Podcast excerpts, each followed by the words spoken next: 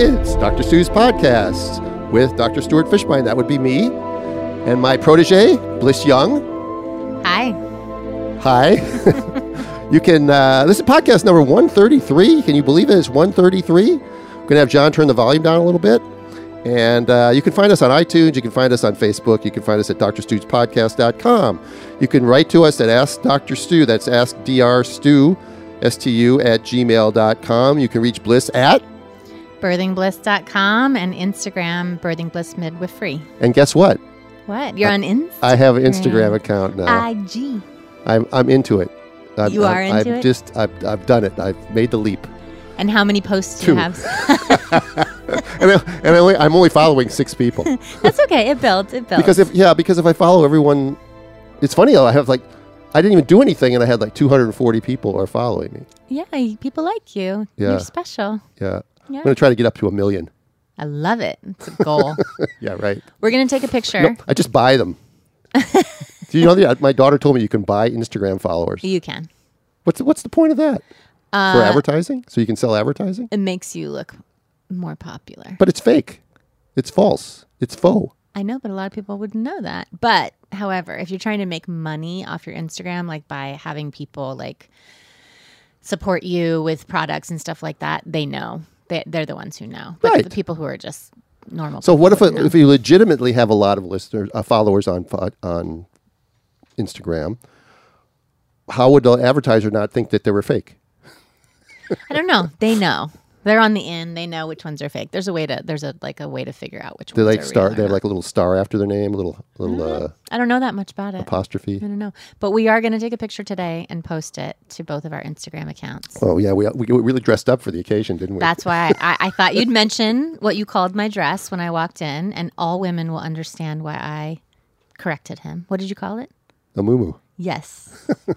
Cute girls don't wear muumuus. Well, I didn't know that, so forgive me.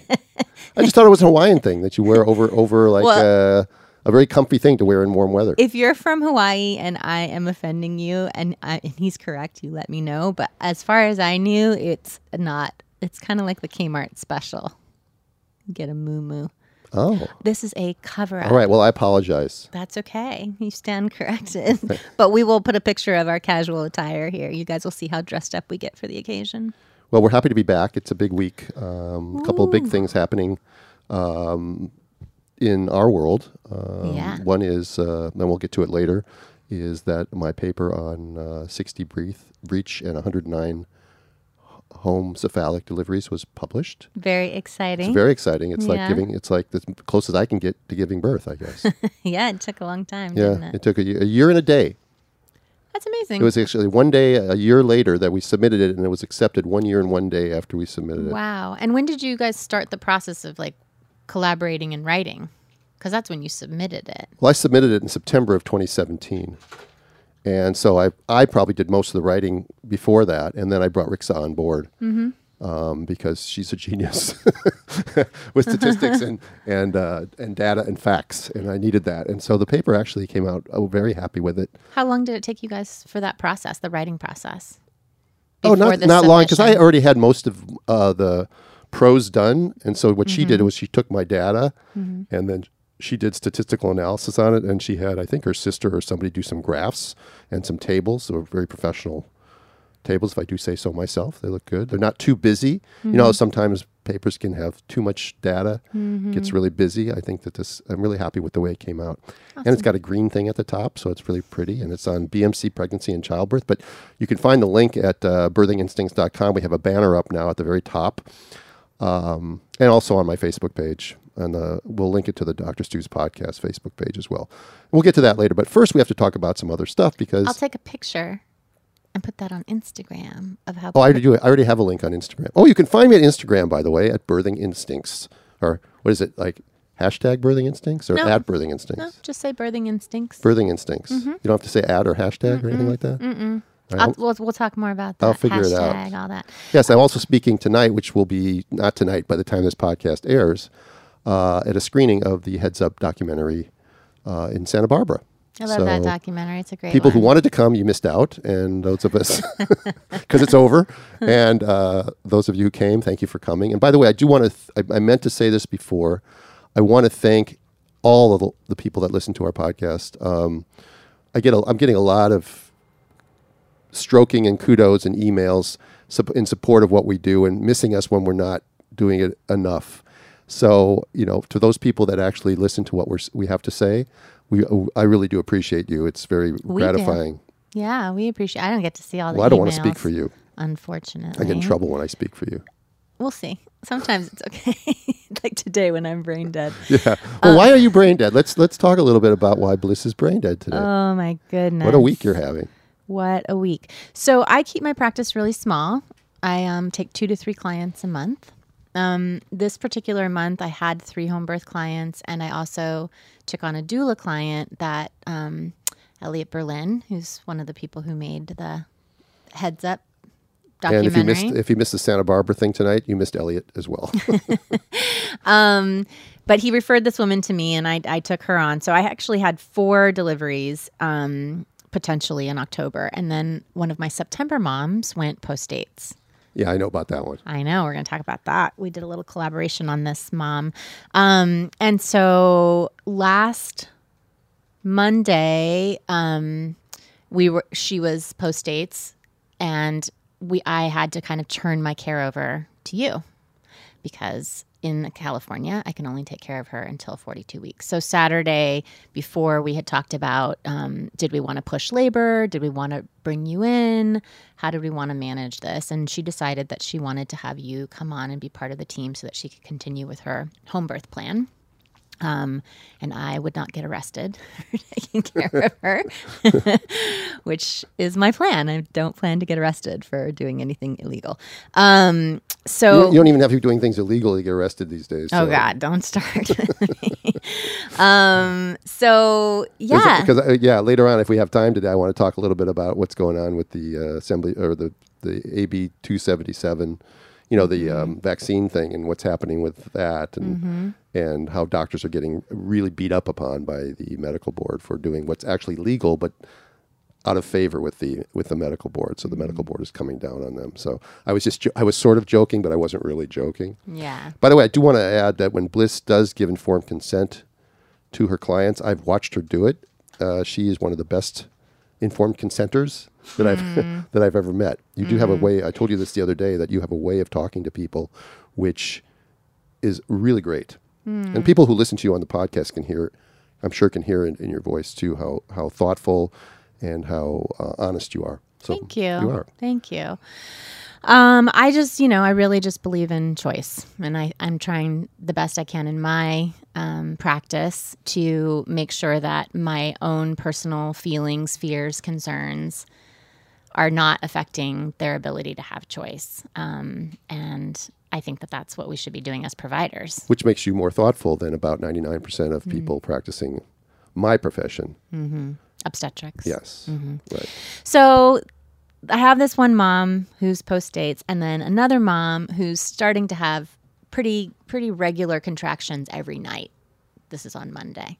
By Wednesday, they call me to go over and come and be with them because their contractions are regular enough. And I go and I check her, and she's early prodromal labor and kind of help them get more comfortable and learn a little bit more about what this period of time is going to look like and relaxing. At the same time, the other mom, the post dates mom, decides that she's going to get induced the next morning at the hospital. And so we have this great team um, myself, Hayes, who teaches classes with me and often assists me, and Julie, who often assists me. Um, we were going to be her support team, and Julie's doing postpartum support. And um, so she wants to make sure that even though she's giving up her home birth, that she's still going to be able to have our team be there. And I assured her that we were. So Hayes and I are managing the other delivery Wednesday, Thursday night, Friday. We're on and off at her house trying to help her get into an active labor pattern. Um, eventually, on Friday, she decides that she's ready to transport. She had been stuck at five centimeters for most of that day. Um, and we, you know, tried everything castor oil herbs, stimulation, walking, dancing, making out, sexual kind of stuff, getting things going. I mean, they really did. She was amazing. She did so much to to have her baby at home and then eventually surrendered to accepting some support. So it turned out that these two clients that I had been worried about what's going to happen with their two labors ended up being in the hospital two doors down from each other.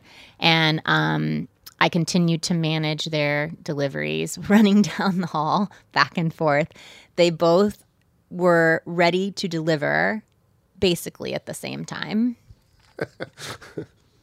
yeah, yeah, I'm just laughing because I, I could just picture that. Yeah. yeah.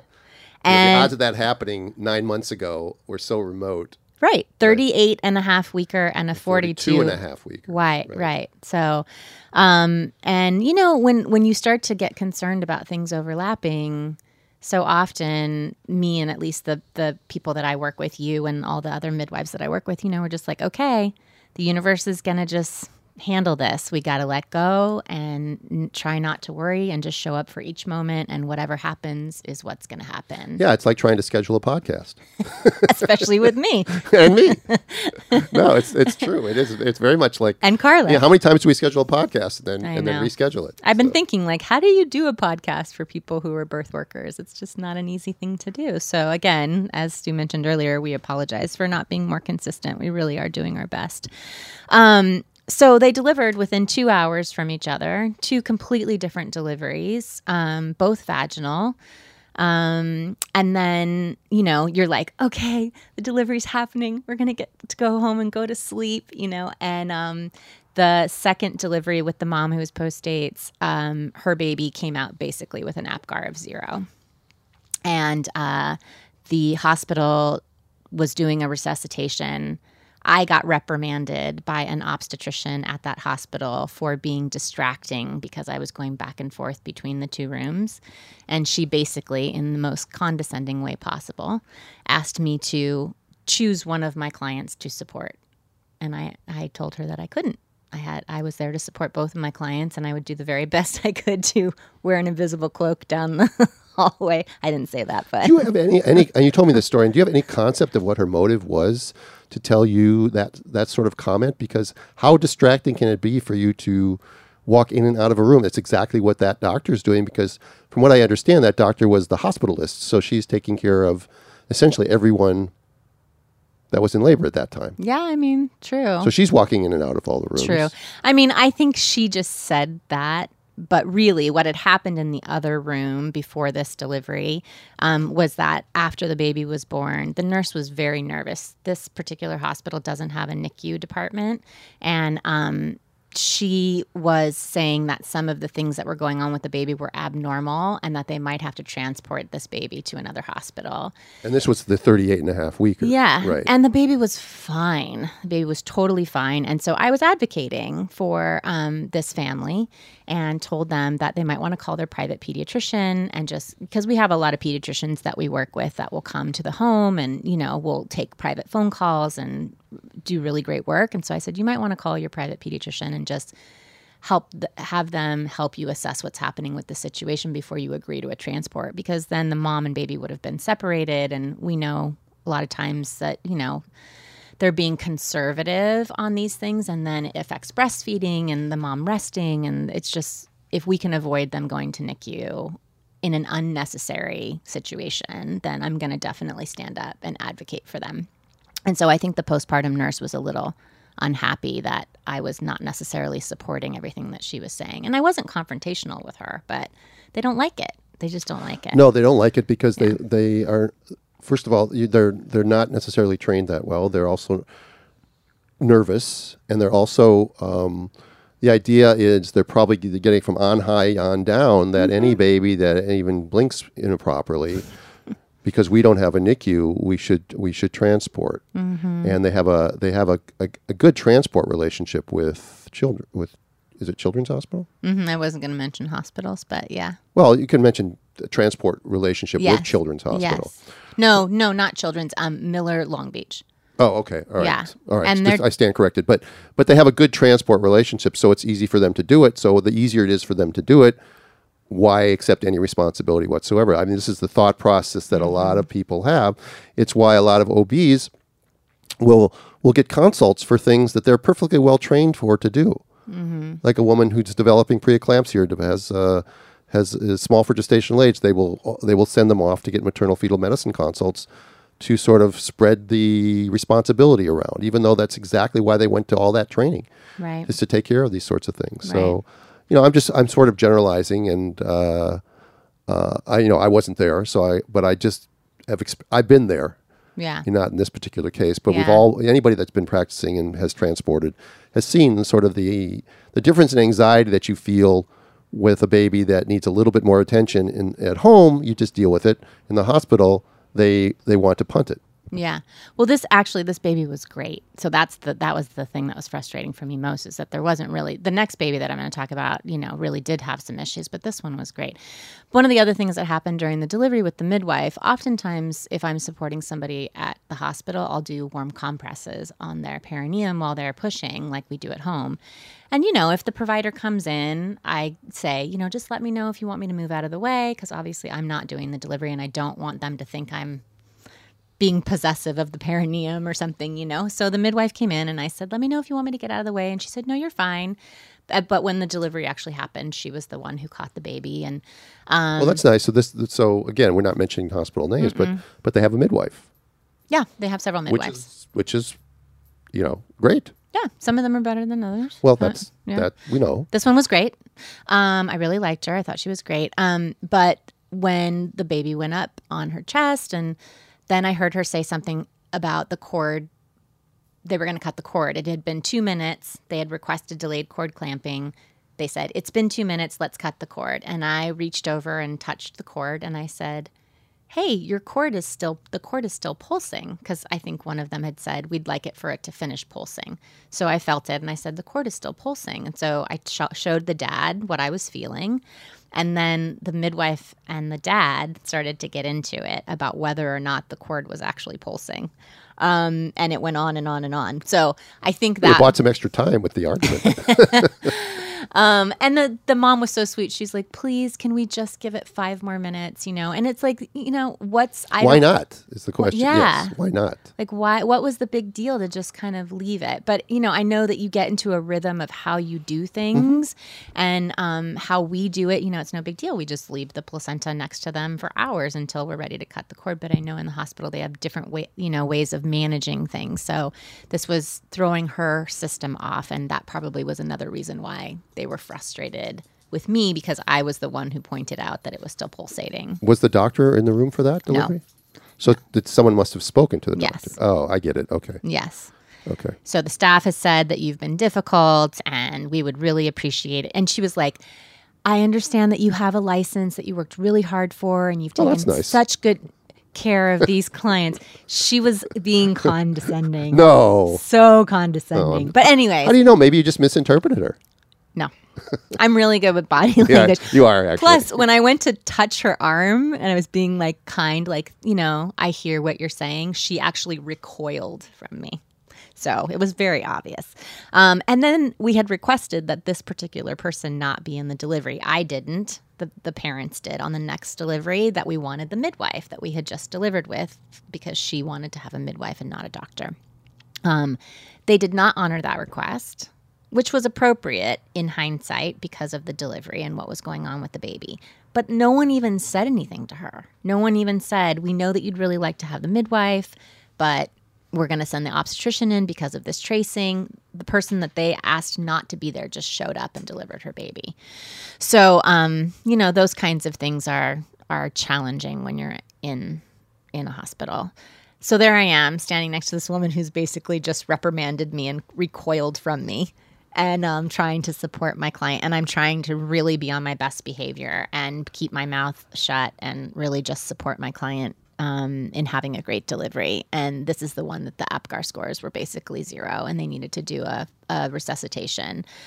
Um, unfortunately, it was not handled very well and you know we know how to do a resuscitation. We know the nrp standards. We know how it's supposed to go. And um, they were very delayed and fumbling. And um, it took everything that i had not to step in and you know take over because in your mind you're thinking how do i just stand here and watch them not breathe for this baby or not handle this resuscitation and then we lose the baby and i'm just standing here and not doing anything. That that's kind of the situation in the hospital that becomes this helpless feeling that i think a lot of doulas can really um, relate to you know when they're supporting women in the hospital but especially us as medical providers who actually know how to do these procedures and we're watching and going i wouldn't have done that Yeah, it brings back a flashback memory that you I have of you and when we had the mm-hmm. we had a resuscitation one time and the EMTs showed up and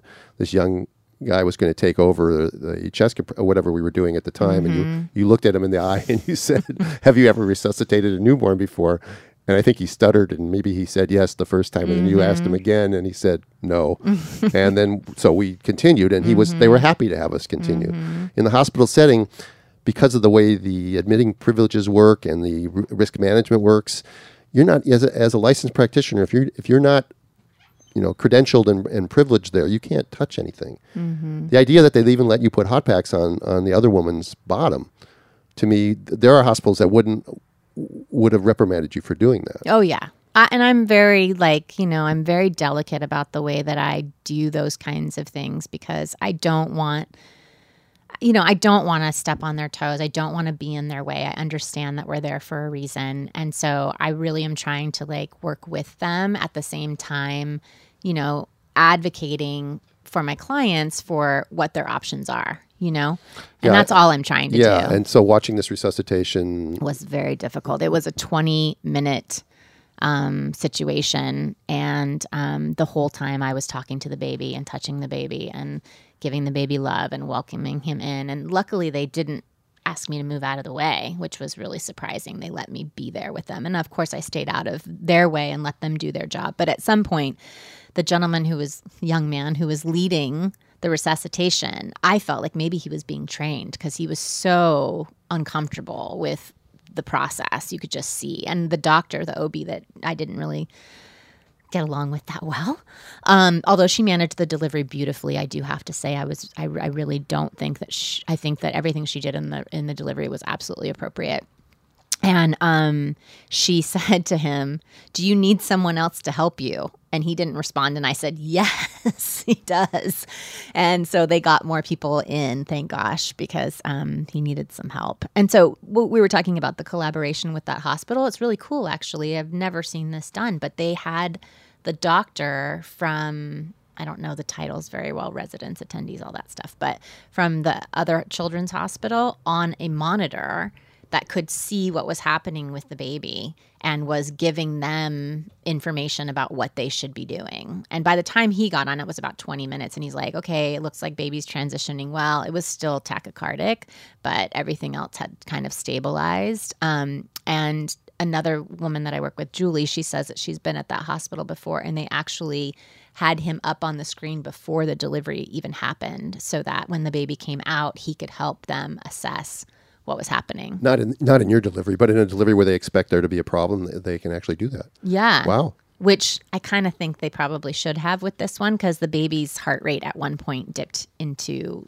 35. Yeah, and I talked to you about that, and, and, and even though you, you you gave a nice compliment to the doctor about how well she managed the delivery, why didn't they expedite the delivery? Why didn't they put a vacuum on or do something ten minutes earlier?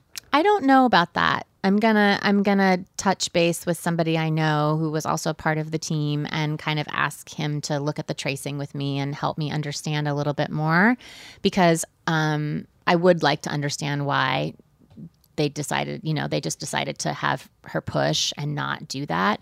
Um, there were some the the tracing that was happening in the room is something that is so classic of what we learn um, that the baby will have a problem, you know, where the the heart rate is dipping down into the 80s and then is it accelerating into the 170s, you know. Yeah, we talked about that. It's like it's What is that called exactly? I well, it's not quite yet an agonal rhythm, but it, mm-hmm. but there but but it's close to that. It's mm-hmm. basically uh, um, you're, you're just seeing you know you're seeing severe variable decelerations and uh, you know with with rebound and the compensation that yeah, goes up right, right? and yeah. Uh, yeah. and during that time they're getting more and more acidotic and if you watch mm-hmm. it they, they get deeper the recoveries get slower and eventually it just goes down and stays down which is which exactly is what, yeah, what happened and it's like i could see it the writing on the wall, you know. And so at one point, I mean, this was happening for at least an hour, maybe longer, and no one was even the the doctor had come in and told the nurse, "Let me know when she's crowning," and then left the room.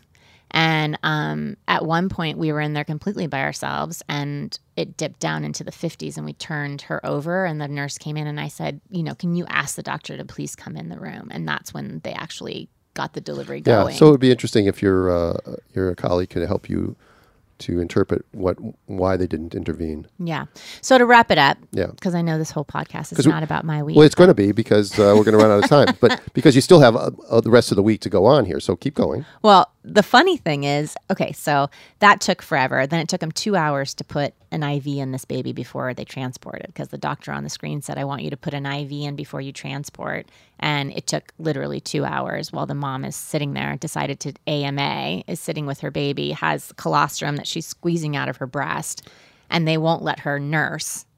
They Even- want to get the IV in because it's faster. And even though the baby at that point has normal tone and, and Yeah, baby and- looked great. Baby started nursing. After they were done getting the IV in, they let her actually like lean up against the table that they have in those hospitals for Mm-hmm. the babies, the warmers, and put her breast on the table and nurse him. So let me ask. Let me ask a sort of a, a question that's probably a dumb question to ask, but how far away was the transport hospital Um, I think from there it's probably twenty minutes, by ambulance? Mm-hmm. So they took two hours. fifteen maybe. Two hours to put an IV in when the baby could have been at the other hospital an hour and a half earlier. Well, the the team, the way that they do it is the team from that hospital comes and is actually taking care of the baby and then transports with the baby. So, but yeah, it was it was a really interesting and painful thing to just kind of sit by for two hours while this baby's getting poked multiple times and the mom is sitting there, and so it was really hard. Well, hopefully, you know, if we have any in, in, input, there can we can there can be some constructive uh,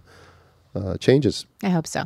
So at the end of this delivery, I look at my team and, and I have two more people that I know are due due at the end of this month. They're not due yet, but they're due at the end of this month. And um, one of them says, Thank God no one else is in labor right now. And I said, Oh, these girls are not going to go into labor unless their water breaks. And then one broke. And then the next day, the other one broke. So now I've got two moms who are SROMed. One of them is GBS positive, who's declining antibiotics. Um, and I gave them full informed consent. I revisited it 18 hours, which is a risk factor. Um, and then went over the next morning and talked about it again, had them sign an informed consent. Um, but it was it was hair raising for sure, just because I knew that if they didn't actually go into labor and we ended up having to go into the hospital, here I am with a mom who is so far outside of what the standard is. Um, and so I finally had to go over and have a talk with the dad and just say, by the way, our options for backup are getting more and more limited. And here's what you will have to deal with if we do go into the hospital if you continue to decline antibiotics, there's a potential that they might call Child Protective Services. And everything that we are doing here is a safe and supportive bubble, and we'll support whatever your decisions are. I know you've done your, he's a healthcare provider too. He had done his research. He's very thorough. They were very informed and educated. as are most of our clients, Yeah. in the, at least down here in, in the Los Angeles area. Yeah. And so he knew that it was a small percentage and that there are risks to antibiotics as well. And they chose, as is our job, to give people informed consent and then let them choose. And um, she finally delivered last night after doing castor oil.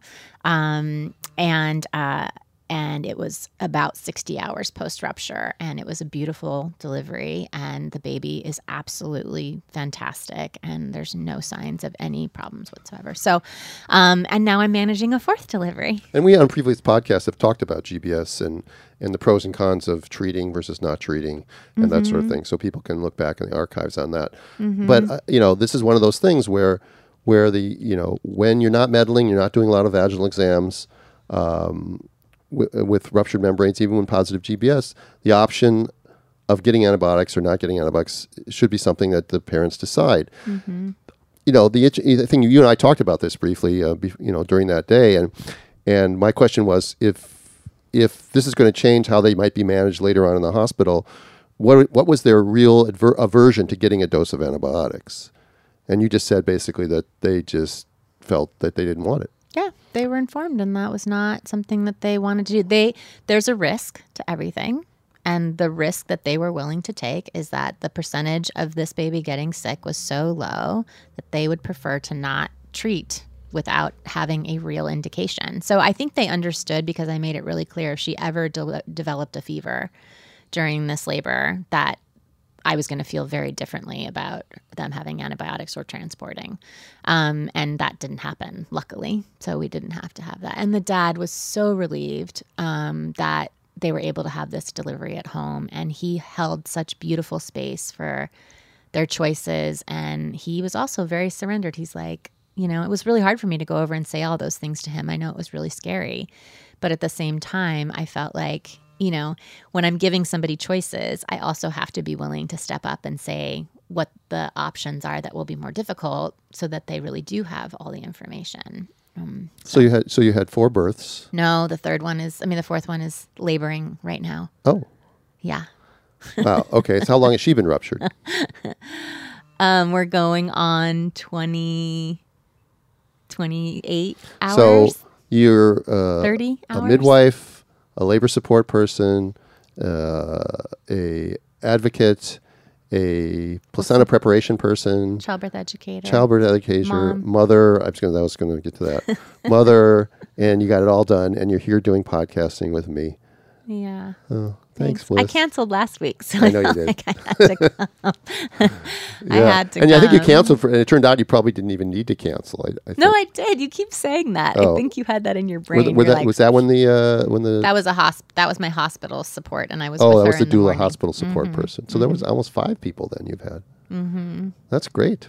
Yeah, and now I'm going to India in two weeks you know, we'll have to do some more podcasts while you're in India, and then we'll get a good report when you come back. We're going to do podcasts while I'm in no, India? before you go. Oh, okay. we could do a remote podcast. That'd be amazing. We could. We're still trying to get our remote stuff up. We were, we were supposed to have a guest today, and she's tied up at the hospital. Yeah. And then uh, we also want to do a, uh, we have a producer of a new film that's coming out, and we're going to get him online with us. Uh, yeah. Probably before you go to India, we have to get him on. We'll ask John to help us with some fancy some fancy things to do something in India. Well, that's you know I'm out of breath just listening to your story, but I, I just want to re- I want to recap a couple of other things that that are on my mind. Okay, before mm-hmm. we end today, um, yeah. you know I think a little bit of last time in the podcast we talked about the 39 week induction thing, yep. and how that's one of those things where a paper comes out and then sort of then then there's publicity around it, and then there's you know a research by press release, and then it becomes a really good idea, and it's something that now, rather than just saying that it's, it's something you should counsel people on, it starts to become it starts to develop a life of its own. And I just, you know, there's a throwaway journal that comes out every week called OBGYN News.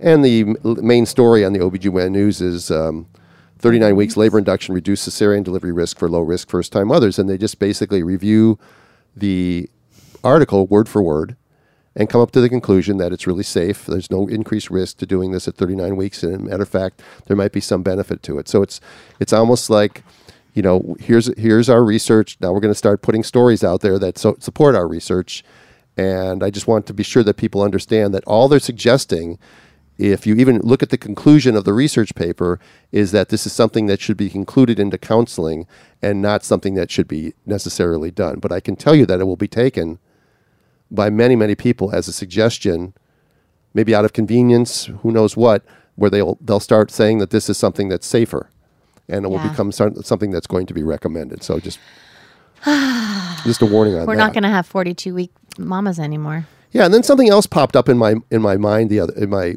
uh, hold on a second because I brought my iPad today because my phone I is see. I can't I can't read my phone because the print's too small. yeah, last couple times I've been a little worried about. I know. so I just want to I just want to know um, I just want to say that um, I there was I get a Google alerts on home birth, and in the last month I've gotten three where, and I've also heard this locally from some people here in SoCal that people who are born at home are having trouble getting passports. Hmm. They're, Tell me more about that. Well, there's one in Kansas, one in Texas, and one in where's the other one? Um, Arizona. Mm-hmm. Okay, and these were all home births in the last few years, and they uh, uh, have you know, they had birth certificates done the normal way, all right. But apparently, there's been some uh, there's been accusations of fraud going on in the midwifery community in the southern part of the near the border. And so now the U.S. government, under the Trump administration, has tightened up th- things. I think this is why it's becoming more prevalent now. And so some people who are applying for passports with a birth certificate from a home birth in some of the southern states, I don't know if it's happening in the northern states. One of them is Kansas, so I don't know about that. But um, they're, they're, they're running into uh, obstacles. And two of the women had to contact their U.S. senators. Wow.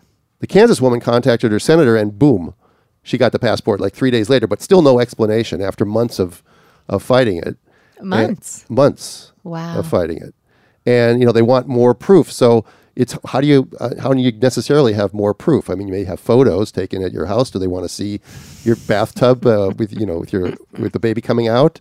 And with a newspaper from the local newspaper, or or your phone bill or something in the in the picture, We should we should start encouraging people to do that. Yeah. And just take it just in just case. just as a, just as a as a meme or a, a, something to post on on my Love it. Instagram account. Yes, do it. Yeah, take pictures when your baby's born. Take a picture next to your your your phone bill or your electric bill.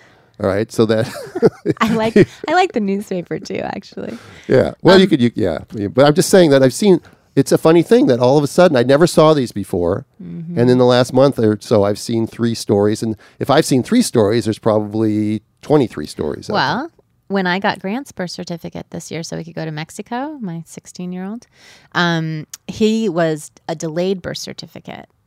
So I didn't get it done within a year because I was going through a lot. And um, so it's kind of a different form that you have to fill out, but it has to be like notarized and you have to do all this stuff Yep. when you do it.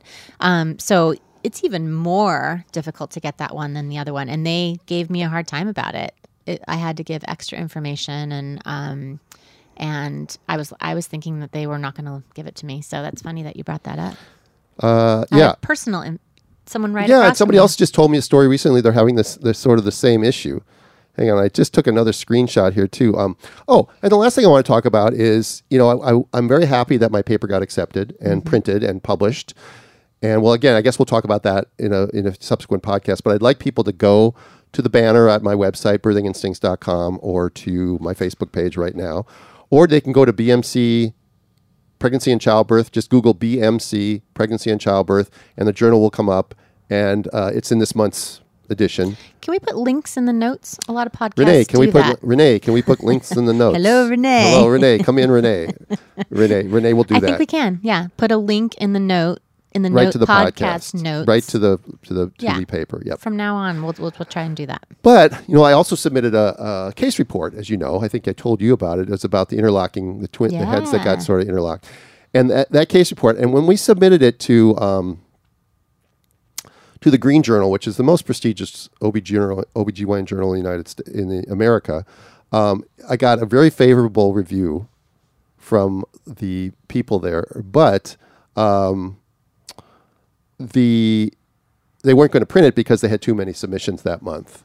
All right, so we submitted it to another another journal, and um, in the Green Journal, reviewer number two gave me a very positive review, and he said the report does not reflect does reflect the unusual situation of interlocking twins that a delivering obstetrician might potentially encounter. An obstetrician is unlikely to gain expertise in delivery of breech cephalic twins, so having a report of successful management of interlocking twins might provide a potential option for an obstetrician to attempt. And I, and I would add, in the case of uh, unexpected, you know, breech versus twins. So, you know, that that's something that's v- very positive. And then today, I got an email from the other journal where we did submit it to. Okay, and they basically said, um, "Hang on a second, I got to find the email because I'm very bad at this sort of thing." Tell us something nice, please. Well, you know what I was going to say about that um, is it would be beneficial to have these kinds of things, even if in the states we limit the ability to be able to have these vaginal deliveries because we're cis- doing cesareans on twins so much. But in a lot of other places in the world, they look to the Western way of managing things and how they adapt their medical system. So if we had something like, if you do have this, they're not doing C right sections and even in the paper even in the end of the paper i say something like like this this is not i'm not necessarily advocating for a breech vertex twins although there is plenty of literature that supports the idea of a breech first twin but that this will happen to people who you know unexpectedly and therefore the skill might be something that be would be useful. Exactly. well you know this reporter for the other for this journal it's called um, the journal of obstetrics and gynecology research. It's an international journal as well. And this reviewer writes um, the woman encountered an episode of interlocked twins, which fortunately resolved by manipulation. I truly fail to see the academic merit of this manuscript. It does not show good practice obstetrics, nor it, will it contribute to further our knowledge. Since the vast majority of women would elect, with good sense, a cesarean delivery, those who won't have a- very low likelihood to experience those who won't have a very low likelihood to experience a similar situation. Isn't that the point of a case report, though? Is to sort of put I out there know. Something that One case. it's a one case, Yeah, right? yeah. So this guy basically he, he he says that with good sense, people should choose a cesarean section, which of course always gets my dander up. Mm-hmm. Right. But it flies in the face of the the nice review that I got from the from the Green Journal people. So there's nothing I can do about something like this, but it just goes to show, you know, you don't get to know who these people are. I would love to know who this guy is and what Mm-hmm. institution he works at, or she, for that matter. So you go over there and Yeah. So I can go over there and knock on his door and punch him in the mouth. Well, so I, lo- I love Renee, you know, our trusty Renee's comment. She goes, she goes, bunch of shit, but we'll keep going. That's what she says. yeah. I said, I said, I said, not all that surprising. My opinion of academia is reinforced. that was that was my opinion. I was thinking, what's that saying that they say about opinions and assholes? That everyone has Has- one? everyone has one. That's what I was thinking. Some people have more than one, More than one asshole? I suppose. I don't know about that. Is that true? It, well, there's the asshole on the top of their neck, and there's the asshole on the other. You know, never mind. Never. All right, mind. we're getting really off the track. All right, so anyway, this is this has been um, really good to hear about a day in your A week. in your life, a week in your life. Well, it's, it seems like a day, doesn't it? Because it really never stopped. Right. It just kept going and going. And I love listening to you. So this was this is. Mm, I hope other I think people I think this is this is the Dr. Bliss podcast with with sidekick Dr. Stu today. Aw, really, I really appreciate it. you know get some rest Thank because I know you're going to be up again tonight probably. yeah, I am. Thanks for having me. Thanks for uh, thanks for being you. All right, so everybody can find us on uh, drstuspodcast.com. You can find us on iTunes. Give us some likes. Give us some likes on Facebook. Share all that stuff. Read my paper. And uh, we love you all. Again, thanks for listening. We'll see you at the next podcast. Bye bye.